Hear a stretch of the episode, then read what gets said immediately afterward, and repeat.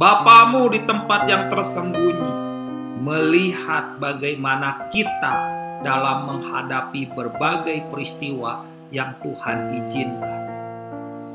Dan setiap kali dia menemukan satu kualitas, maka Bapamu di tempat yang tersembunyi itu akan memasukkan dalam momen yang kedua, yaitu Tuhan menyediakan.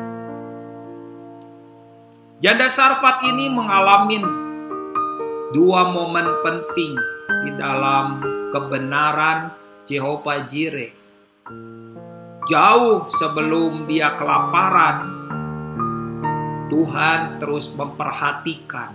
Tuhan melihatnya. Ternyata dia mempunyai kualitas yang bagus. Kualitas yang membuat Tuhan terpukau.